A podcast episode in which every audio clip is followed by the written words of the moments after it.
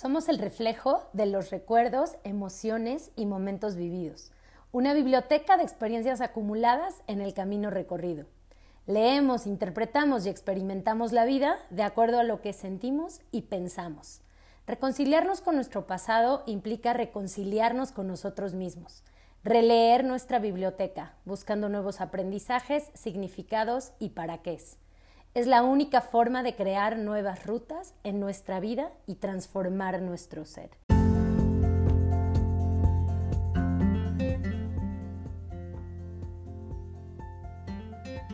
Cuando nos mostramos al mundo tal cual somos, brillamos con luz propia y conectamos con nuestra esencia. Pero muchas veces nos limitamos a vivir y actuar de acuerdo a lo que opinan los demás y pocas veces nos detenemos a mirarnos y a conocernos. Yo soy Fer Asensio, tanatóloga, semióloga y life coach. Mi misión es acompañarte a soltar lo exterior y conectar un poco más con tu interior. Este podcast está diseñado para mirarte de la piel hacia adentro y por medio de reflexiones, entrevistas y pláticas amenas, darte las herramientas que requieres para mostrarte al mundo tal cual eres. ¿Estás listo?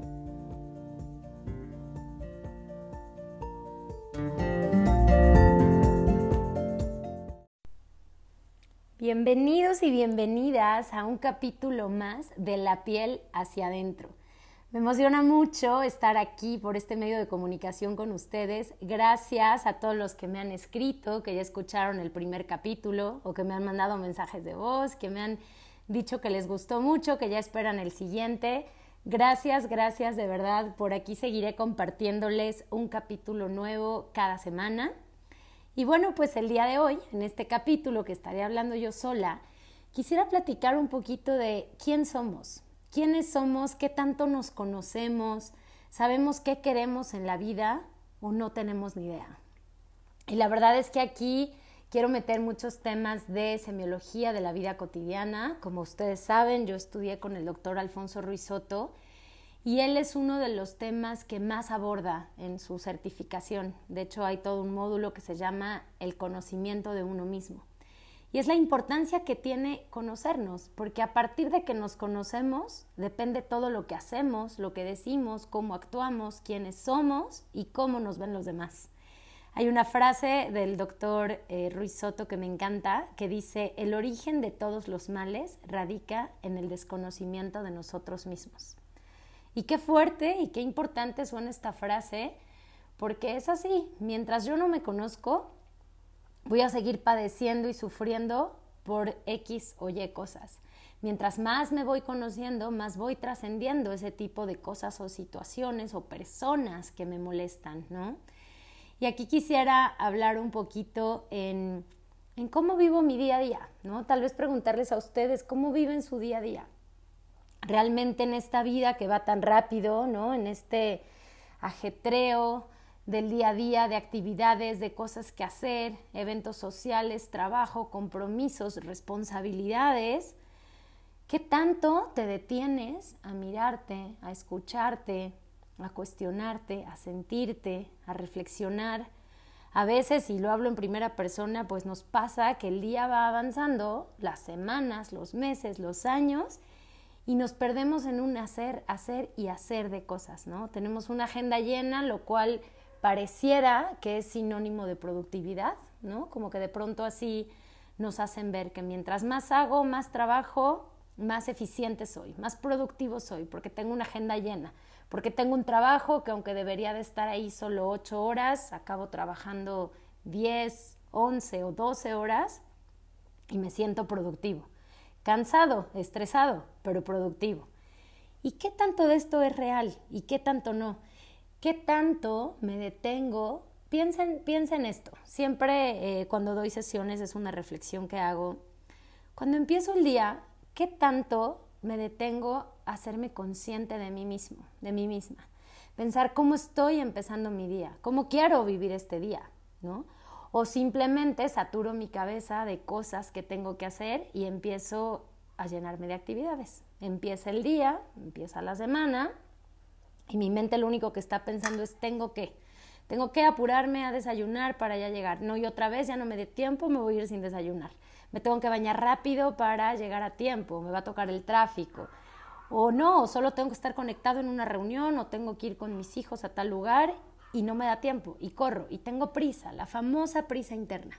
De repente hay una prisa por hacer y hacer que a veces no nos cuestionamos de dónde viene. ¿Por qué tengo tanta prisa? ¿A dónde quiero llegar tan rápido? ¿No? Y acá en esta parte casi inicial del programa, quisiera invitarlos estén haciendo lo que estén haciendo, si van manejando, solo reflexionenlo un poco, si tienen la oportunidad de cerrar los ojos, háganlo hacer una pausa en este momento. Hacer una pausa para sentirse y escucharse a ustedes mismos. Si tienen la oportunidad de cerrar los ojos, háganlo en este momento. Cierren los ojos y tomen una respiración profunda, inhalando por la nariz, inhalen. Exhalen por la boca. Soltando todo, preocupación, estrés, cansancio, angustia. Una vez más, inhalen lento y profundo por la nariz. Al inhalar, sientan cómo inhalan paz, tranquilidad, calma. Retengan el aire un momento y suéltenlo por la boca dejando ir todo. Pesadez, cansancio, estrés, agotamiento. Una vez más, una tercera vez. Inhalen lento y profundo por la nariz. Inhalo, inhalo. Retengan el aire. Sientan cómo sus pulmones se llenan de paz, tranquilidad, calma, todo su cuerpo también. Y suelten el aire. Sigan con los ojos cerrados si pueden y conscientes de ustedes mismos. ¿Cómo están en este momento? Más allá de bien o mal, ¿cómo se sienten? ¿Hay alguna emoción que esté predominando en este momento en ustedes? Tal vez algún acelere, tal vez algún enojo, tal vez alguna frustración, estrés, preocupación, coraje, miedo quizá, o no, tal vez se sienten tranquilos, contentos, en paz, satisfechos. Solo identifíquenlo, identifiquen lo que sea que sientan es perfecto. Pero siéntanlo, ¿en qué parte del cuerpo se siente? Las emociones se sienten en diferentes lugares de nuestro cuerpo. Háganse conscientes, háganse presentes. ¿Qué siento? ¿En dónde lo siento? ¿Por qué lo siento? ¿De dónde viene esta emoción? ¿En qué momento se generó en mi día? ¿Llevo ya un rato del día sintiéndome así o es muy reciente? Háganse conscientes nada más, suelten esa emoción, déjenla ir, vayan regresando al aquí y a la hora, a este capítulo del podcast y pueden abrir los ojos. Hacer este ejercicio tan sencillo que no nos tomó más de dos minutos es algo que tenemos muy al alcance, que podemos hacer en cualquier momento, en cualquier día, únicamente para hacerme consciente de dónde estoy, dónde está mi mente, dónde están mis emociones, cómo estoy viviendo mi día, si estoy sintiendo algo, de dónde viene y desde hace cuánto lo siento. A veces no somos conscientes que empecé mi día y tal vez en el tráfico me tocaron el claxon o me tocó este, escuchar a alguien gritando, ¿no? Este, perros ladrando, alguien diciendo groserías y todo eso se fue acumulando en mí. Llegué a trabajar o llegué a hacer mis actividades y ya me sentía un poco irritable, un poco enojado, enojada, sin estar consciente por qué ni cómo. Y me doy cuenta que estoy irritable, que las personas me dicen cosas y yo me siento molesto, molesta y no sé ni de dónde viene esto. Y a veces es porque no nos tomamos este tiempo de hacernos conscientes. Mira, las emociones al sentirlas, las podemos dejar ir también, porque el simple hecho de observarlas y sentirlas hacen que estemos conscientes de que están ahí. Si yo estoy consciente de que estoy estresada, estresado, acelerado, enojado, preocupado, con tan solo hacerme consciente y sentirlo, esa emoción disminuye. Disminuye porque ya estoy haciéndome consciente de que ahí está ya no la estoy ignorando, ya no está gobernando sobre mí esa emoción. Entonces, bueno, con esta pequeña parte de las emociones, quiero empezar pues todo el tema de este capítulo que es la autoobservación. ¿Qué tanto me observo a mí mismo, a mí misma? En la medida en que me observo es en la medida que me conozco. ¿Qué tanto sé cómo reacciono ante X o Y situación? Y más allá de si sé cómo reacciono es por qué reacciono así.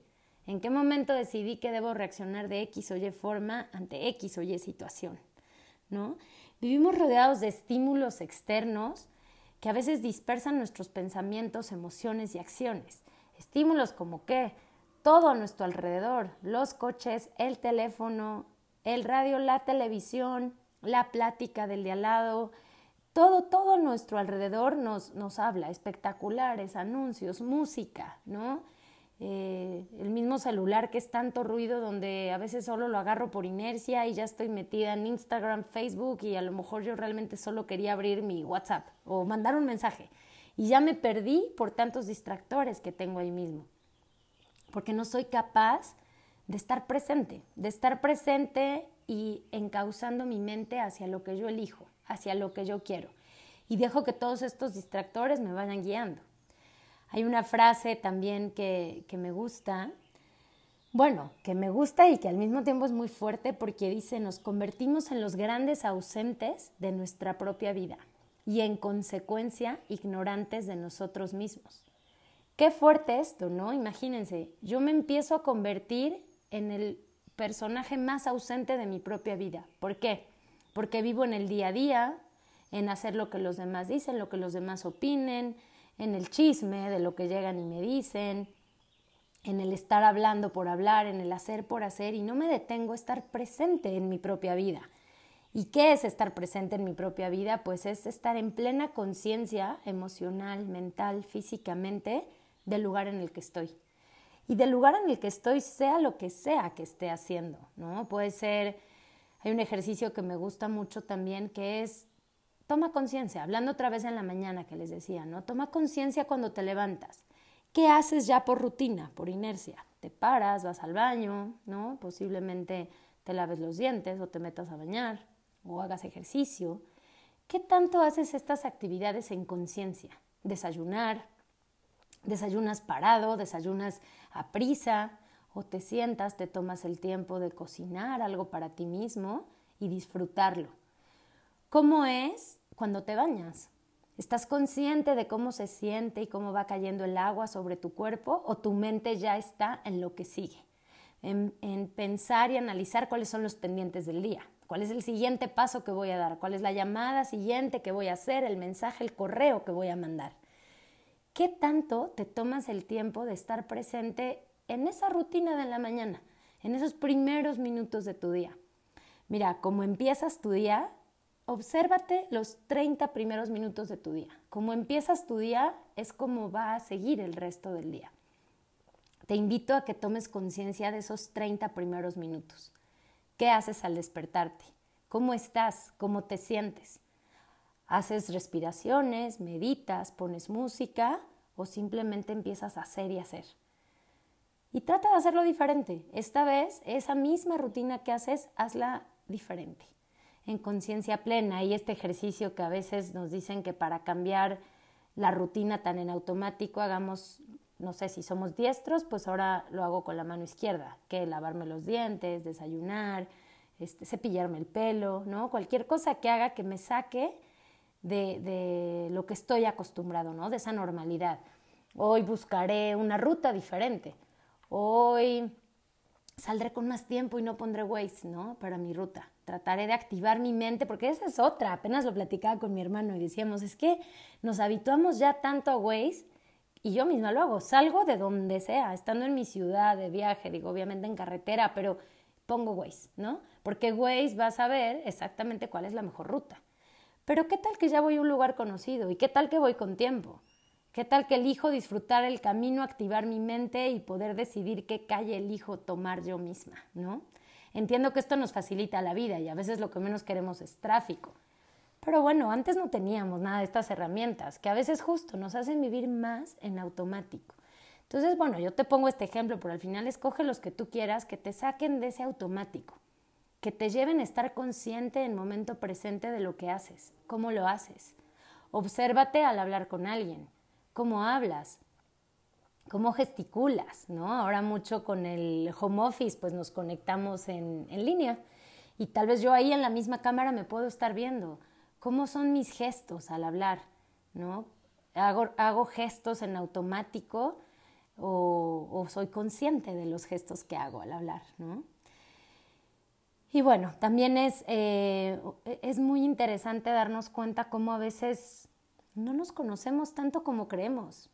Si yo te dijera ahorita, esto es una pregunta que hago muy seguido también, es ¿cómo te defines a ti mismo? ¿Quién eres tú? ¿Quién eres tú? No quién dicen los demás que tú eres, no quién eres. ¿Quién eres? ¿Cómo te defines a ti? Y traten de hacer este ejercicio en tercera persona. O sea, que yo les dijera tu nombre, ¿no? ¿Cómo es fulanito? ¿Cómo es fulanita? ¿Cómo eres? Descríbete en tercera persona. Soy una mujer, bueno, no, más bien en tercera persona. Ella es una mujer, Fernanda es una mujer que, ¿cómo? ¿Qué hace? Más allá, si soy soltera, estoy casada, tengo hijos, trabajo en... Esas son las cosas que hacemos, los títulos que nos colgamos. Traten de definirse ustedes mismos como personas.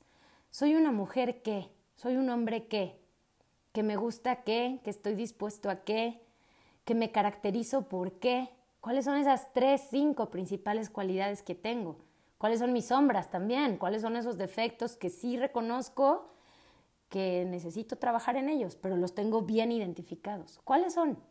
¿De qué soy capaz? ¿Soy un hombre capaz de qué? ¿Soy una mujer capaz de qué? Hagan el ejercicio, ya me cuentan. A veces cuando hago esta pregunta, no podemos definirnos. Empiezan como, sí, soy una mujer independiente, eh, pues no sé qué más, ¿no? Y me dicen, este, bueno, también tengo como varios defectos, soy desorganizado, desorganizada. Y digo, ajá, pero ¿qué más? ¿De qué eres capaz, no? ¿Qué sí puedes hacer? ¿Qué, ¿Qué cosas puedes lograr en la vida? ¿De qué te sientes seguro, segura, no? Porque fíjense, esto es mucho más importante de lo que nos imaginamos. Mientras yo más claro tengo mi autoconcepto, mientras yo más seguro, más segura estoy de quién soy y de qué soy capaz, más probable es que voy a lograr las cosas que me proponga. Pero si yo dudo de mí misma, de mí mismo, pues difícilmente voy a lograr muchas cosas en la vida. Y no se trata de que se cuelguen cualidades por colgárselas. Conózcanse, obsérvense, vean qué es lo que más disfrutan hacer, Volten a ver atrás y vean qué logros han tenido en su vida, qué retos han tenido, qué tropiezos y a partir de eso qué cosas han aprendido. Y eso es lo más importante. A partir de que yo volteo a ver mi historia, en la introducción de este podcast les hablaba un poco de eso, ¿no? ¿Qué tanto soy capaz de voltear a leer la biblioteca de mi vida? ¿Y qué tanto soy capaz de leer ese libro y reescribirlo o encontrarle otro sentido, otro significado o leo la mismita historia? Digo, pobre de mí, lo que me tocó vivir, sufro, compadézcanse de mí, o aprendo y me vuelvo más fuerte por los tropiezos y caídas que he tenido. ¿Quién eres? ¿Quién eres? ¿Cómo te defines? ¿De qué eres capaz? Y a partir de eso, ¿qué quieres? ¿Qué quieres en la vida? ¿Qué metas? ¿Qué sueños tienes? ¿Qué cosas aún tienes pendientes por lograr? Entonces, este ejercicio es bien importante para observarnos. Obsérvense, de verdad como mi mensaje principal en este capítulo es invitarlos a la autoobservación. Mientras más me observo, más me conozco. Mientras más me observo, más me voy dando cuenta de los avances que voy teniendo. Créanme que cuando más trabajan en conocerse, y no me dejarán mentir, se van dando cuenta que van reaccionando de mejor forma o de forma más positiva ante X o Y situaciones que antes les irritaban, que antes les molestaban se empiezan a ser más conscientes de que no tiene caso enojarse por, por X, ¿no? Por, por algo que mi mamá, mi hermano, mi papá, mi esposo, mi esposa siempre me dice. ¿Qué gano enojándome siempre por eso? Entonces, cuando empiezo a observarme más, me voy dando cuenta qué tan necesario es vivir así o no. En semiología de la vida cotidiana hablamos de el hecho en sí y el hecho en mí. Este es un ejercicio que me encanta porque una cosa es, el hecho en sí es no sé, alguien se enojó enfrente de mí o se enojó por algo, ¿no? Que yo dije o que esa persona está queriendo expresar y rompe un plato, ¿no? Azota el plato contra el piso y se rompe. ¿Y yo qué hago? Me empiezo a enojar también, ¿no? Puede ser, reacciono, empiezo a gritar.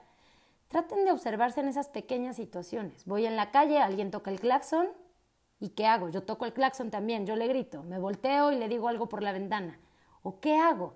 ¿Y qué pasa tanto con ese plato como con ese claxon? ¿Dónde lo siento yo? Con ese grito de alguien que levanta la voz, con esa agresión de alguien, ¿lo siento dentro de mí? lo siento en mi cuerpo, siento como si ese plato se estuviera rompiendo adentro de mi estómago, siento como si ese claxon estuviera sonando adentro de mi estómago, o no. Solo lo observo como alguien que está enojado, que está levantando la voz, yo tomo distancia, hago un paso atrás, me alejo, respiro profundo. ¿Qué hago? ¿Qué hago ante esas reacciones de la vida? O ya estoy tan acostumbrada a reaccionar que ni siquiera me observo. Y vamos por la vida estímulo-reacción, ¿no? Alguien hace algo, me toca el claxon, toco el claxon. Alguien eh, me, me, me envienta la madre en el tráfico y yo hago lo mismo, ¿no? Alguien me dice una grosería, le contesto con otra. ¿Qué hago? ¿Qué hago ante las, las pequeñas o grandes agresiones que hay a mi alrededor? ¿Me engancho en ellas y reacciono de la misma forma o me voy observando a mí? Y créanme que este ejemplo del tráfico que les pongo, lo pongo porque yo lo vivía, lo vivo en primera persona. Yo estaba muy acostumbrada, y esto les hablo a lo mejor hace unos 10 años, yo creo, los que me conocen no me dejarán mentir, manejaba para empezar de una forma muy diferente a la que manejo hoy, ¿no? Pero si pasaba alguien a un lado enojado, yo me enojaba más. y si me cerraban el coche, yo se lo cerraba más, ¿no? Y entonces empezaba a ser como una lucha de poderes. Tú te me cierras, yo me cierro, rebaso. Incluso si es necesario pasarme el semáforo, lo hago.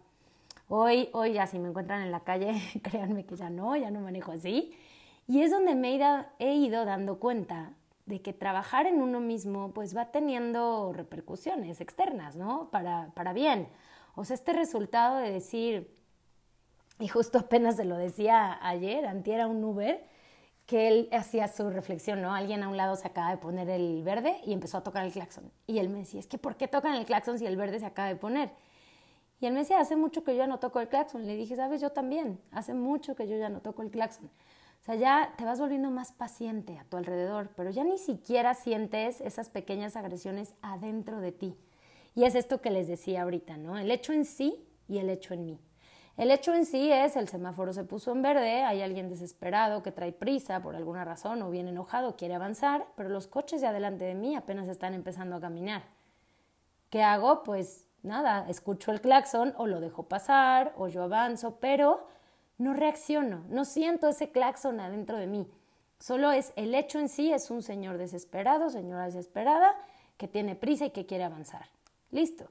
Y el hecho en mí, pues puede ser que no signifique nada. O el hecho en mí me altera, le contesto, ¿qué hago? Y vaya, les pongo este ejemplo, pero lo pueden hacer con cualquier otra cosa, ¿no? Mi hijo hace un berrinche, grita, se enoja, ¿yo qué hago? ¿No? Este, mi hijo rompió un vaso por no haber tenido cuidado, ¿qué hago? Luego, luego le grito, le digo, es que no te fijas, o por qué, o más bien me preocupo, le digo, oye, ¿estás bien? ¿Estás bien? Oye, es que sí, tienes que tener más cuidado, pero mira, no pasa nada, ayúdame a recogerlo, o vas bien hasta un lado, yo lo recojo, no te vayas a cortar, no sé. Este, luego vamos a comprar otro vaso. ¿No? O sea, sí, sí tomando consecuencias de las cosas, decir, bueno, hay que tener cuidado, pero ¿cómo reacciono? ¿Cómo reacciono ante estas situaciones? alguien, alguien se está enojando y está levantando la voz, ¿qué hago? ¿Cómo respondo ante eso? Y esto, pues tiene todo que ver con qué tanto me conozco, qué tanto me conozco y cómo respondo y reacciono ante las circunstancias pequeñas, ¿no? Agresiones alrededor de mí. Estas situaciones externas que pasan, ¿qué hago? ¿Cómo respondo y cómo quisiera responder? ¿no? Este, entonces, bueno, les quiero, les quiero ahí dejar como esa, esa reflexión y preguntarse mucho, ¿quién eres? ¿Quién eres y qué quieres? ¿Quién eres? ¿Cómo te defines? ¿Tú crees que como tú te ves es como te ven los demás? ¿O tal vez los demás te ven de alguna forma y tú te ves de otra? Puede ser, no lo sé. ¿Qué tanto te sientes libre siendo tú mismo? ¿O hay muchas cosas que te contienes y dejas de hacer, decir, porque por lo que opinen los demás, ¿no? Porque socialmente no está bien visto no sé, ponerte a bailar, ponerte a cantar, pero a ti te encanta bailar y cantar, bueno, ¿qué tanto buscas los momentos para hacerlo? ¿O es algo que solías hacer de chico, pero hoy prefieres ya mejor hacerlo a un lado? Porque la vida hoy ya es responsabilidad, trabajar, hacer, ¿no? Llenarte de actividades. Y mira, aquí también quiero hablar un poco del, de cómo en la vida nos vamos llenando de tantas cosas. Hay, hay un, una distinción, le llamamos en coaching, que es el ser, hacer, tener. Si alguien, si alguien ya la ha escuchado, la entenderán. Pero es ser, hacer, tener versus hacer, tener, ser. Y se las voy a explicar. Es algo que me, que me gusta mucho analizar y detenerme a verlo y observarlo, porque es así, crecemos y nos dicen, para que tú puedas ser alguien, primero tienes que hacer cosas, desde chico, ¿no? Ordena tu cuarto, tiende tu cama, tienes que sacar dieces en la escuela, estudiar una carrera, ¿para qué? Para que puedas tener cosas, tener un título, tener un nombramiento, tener dinero y entonces puedas ser alguien en la vida. Si no, tú no eres nadie. Hasta que tú no hagas y tú no tengas, no vas a ser nadie. Por eso ahorita que les pedía que se definieran, hacía mucho hincapié en quítense los títulos. Quítense el ser mamá, esposa, esposo, hijo, hija, eh, director, coordinador, el puesto que tengas en la empresa donde trabajas, quita todo eso. Quita todo eso y defínete tú como ser humano, como hombre, como mujer. ¿Quién eres? ¿Por qué? Porque lo contrario de esta distinción que yo les digo es ser, hacer, tener. ¿Qué pasa? Que nosotros ya somos, desde que nacemos ya somos. Somos mujeres, somos hombres, somos alguien con una personalidad completamente diferente a la de nuestros hermanos, papás, primos, amigos. Somos un ser único. Entonces ya somos. Y desde ahí hacemos y desde ahí tenemos. Pero si yo empiezo por no ser nadie y sé que tengo que hacer y tener para entonces ser alguien, pues voy muy desvirtuado, desvirtuada de mis, de mis orígenes, ¿no? Porque cuando yo primero soy, empiezo a conocerme. Y entonces yo soy una mujer y ya empiezo a ver mis cualidades. ¿Yo qué soy? Pues extrovertida, introvertida, eh, que disfruta eh, jugar, eh, que disfruta interiorizar, que disfruta correr, ser libre, ¿no? Que le da miedo qué, que le que le gusta qué, pero empiezo siendo alguien. Y créanme, más adelante les hablaré también del heptagrama que me encanta. El heptagrama de semiología habla mucho de la personalidad desde que nacemos. ¿Por qué? Porque dice que nuestra personalidad viene marcada por las glándulas con las que nacemos. Entonces, esto quiere decir que un bebé de meses, días de nacido, ya tiene una personalidad muy definida, porque esas glándulas que van a dominar en él ya están más desarrolladas que otras. Por ejemplo, alguien, eh, y no, me voy a meter tan a detalle en este tema, pero alguien que su personalidad fuera energético viene con las suprarrenales más desarrolladas. Entonces, ¿qué pasa? Es un niño, posteriormente será un adulto, que genera mucha adrenalina, ¿no? Naturalmente su cuerpo genera adrenalina. Es un niño que necesita estar en actividad constante. Entonces, regresándome a esta distinción, ese niño ya es activo. Por lo tanto, ese niño va a empezar a hacer cosas que tengan que ver con actividad física, con movimiento. Y por consecuencia va a tener pues lo que eso le lleve, ¿no? A lo mejor se mete a ser atleta, pues va a tener ahí este competencias, carreras, medallas, premios, ¿no? Se va a meter a hacer pues no sé, algún trabajo como muy operativo, directivo, pero que implique movimiento, pues eso es lo que va a ir teniendo. Pero todo empieza por conocerse al mismo, por, por su esencia, por ser quien él es naturalmente. Entonces, bueno, para estas preguntas de reflexión que yo les hago, a veces sirve mucho regresar a voltearnos a ver de chiquitos. ¿Cómo eras tú cuando tenías entre 0 y 7 años? ¿Cómo eras? ¿Qué te gustaba? ¿Qué decías? ¿De qué hablabas? ¿Qué disfrutabas hacer? ¿Qué no disfrutabas hacer? ¿Qué, te encantaba y qué ya esperabas que llegara ese momento para que fuera la tarde, el fin de semana, la mañana? En el colegio, ¿qué es lo que más te gustaba o lo que no, lo que te chocaba? Eso somos nosotros en esencia pura, entre los 0 y los 7 años, como sea que eras. ¿Qué tanto te pareces a ese niño o esa niña de 0 o 7 años? ¿Y qué tantas cosas que ahí hacías hoy ya no las haces? Ya las fuiste escondiendo, ocultando, empezaste a quererte parecer más a los demás por pertenecer, ¿no?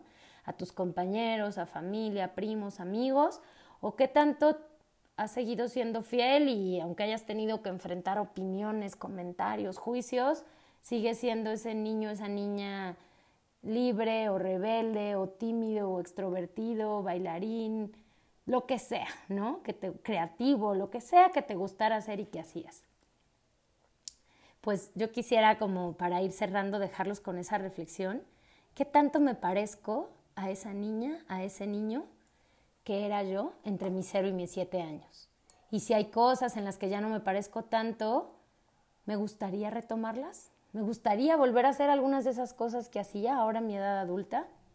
Mojarme en la lluvia, saltar en los charcos, este, no sé, jugar algún juego de mesa. ¿Qué tantas de esas cosas dejé de hacer? Ser creativo y armar, armar legos o armar cosas, arreglar, dibujar, ¿no? ¿Qué tanto dejé de hacer cosas que hacía de niño o de niña?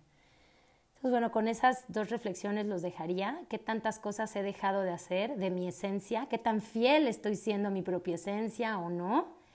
¿Y quién soy hoy? ¿Cómo me defino? Si tuviera que definirme a mí en tercera persona, ¿qué diría? Podría hablar de mí durante un minuto, dos minutos y decir, Fernanda es una mujer que, ¿cómo? ¿Que le gusta qué? ¿Que ha aprendido qué? ¿Que sueña con? ¿Que tiene estos retos, estas metas? ¿Que ha aprendido qué? ¿Qué tanto me puedo definir así? Pues con esto quiero, quiero cerrar, quiero terminar. Mm, recordarles que mientras más nos apegamos a nuestra esencia, mientras más somos nosotros mismos, más plenos, libres y en paz nos sentimos. Así que escuchémonos, regresemos a darnos esos tiempos de, escucha, estas respiraciones que hacíamos, tómenselas las veces que quieran en el día, conecten con ustedes mismos. Desconéctense un poquito del exterior, conecten con el interior. Escuchen a su corazón, escuchen su respiración, escúchense a ustedes mismos, sus emociones, cómo están, qué sienten, de dónde viene esa emoción.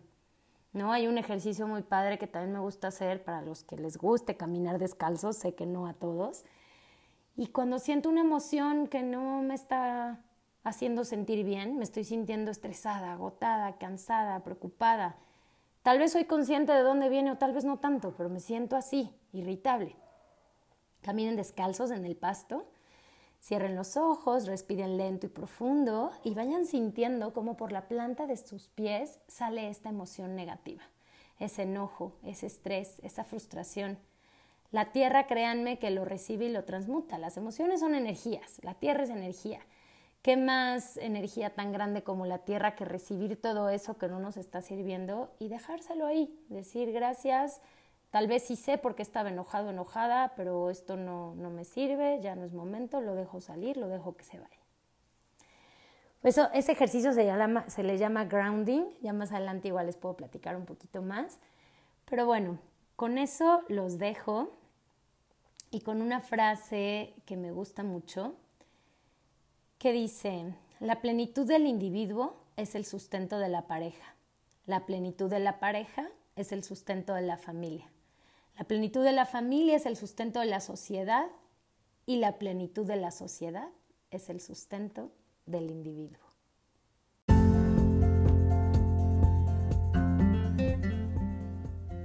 Muchas gracias por haber escuchado este podcast y por quedarte hasta el final.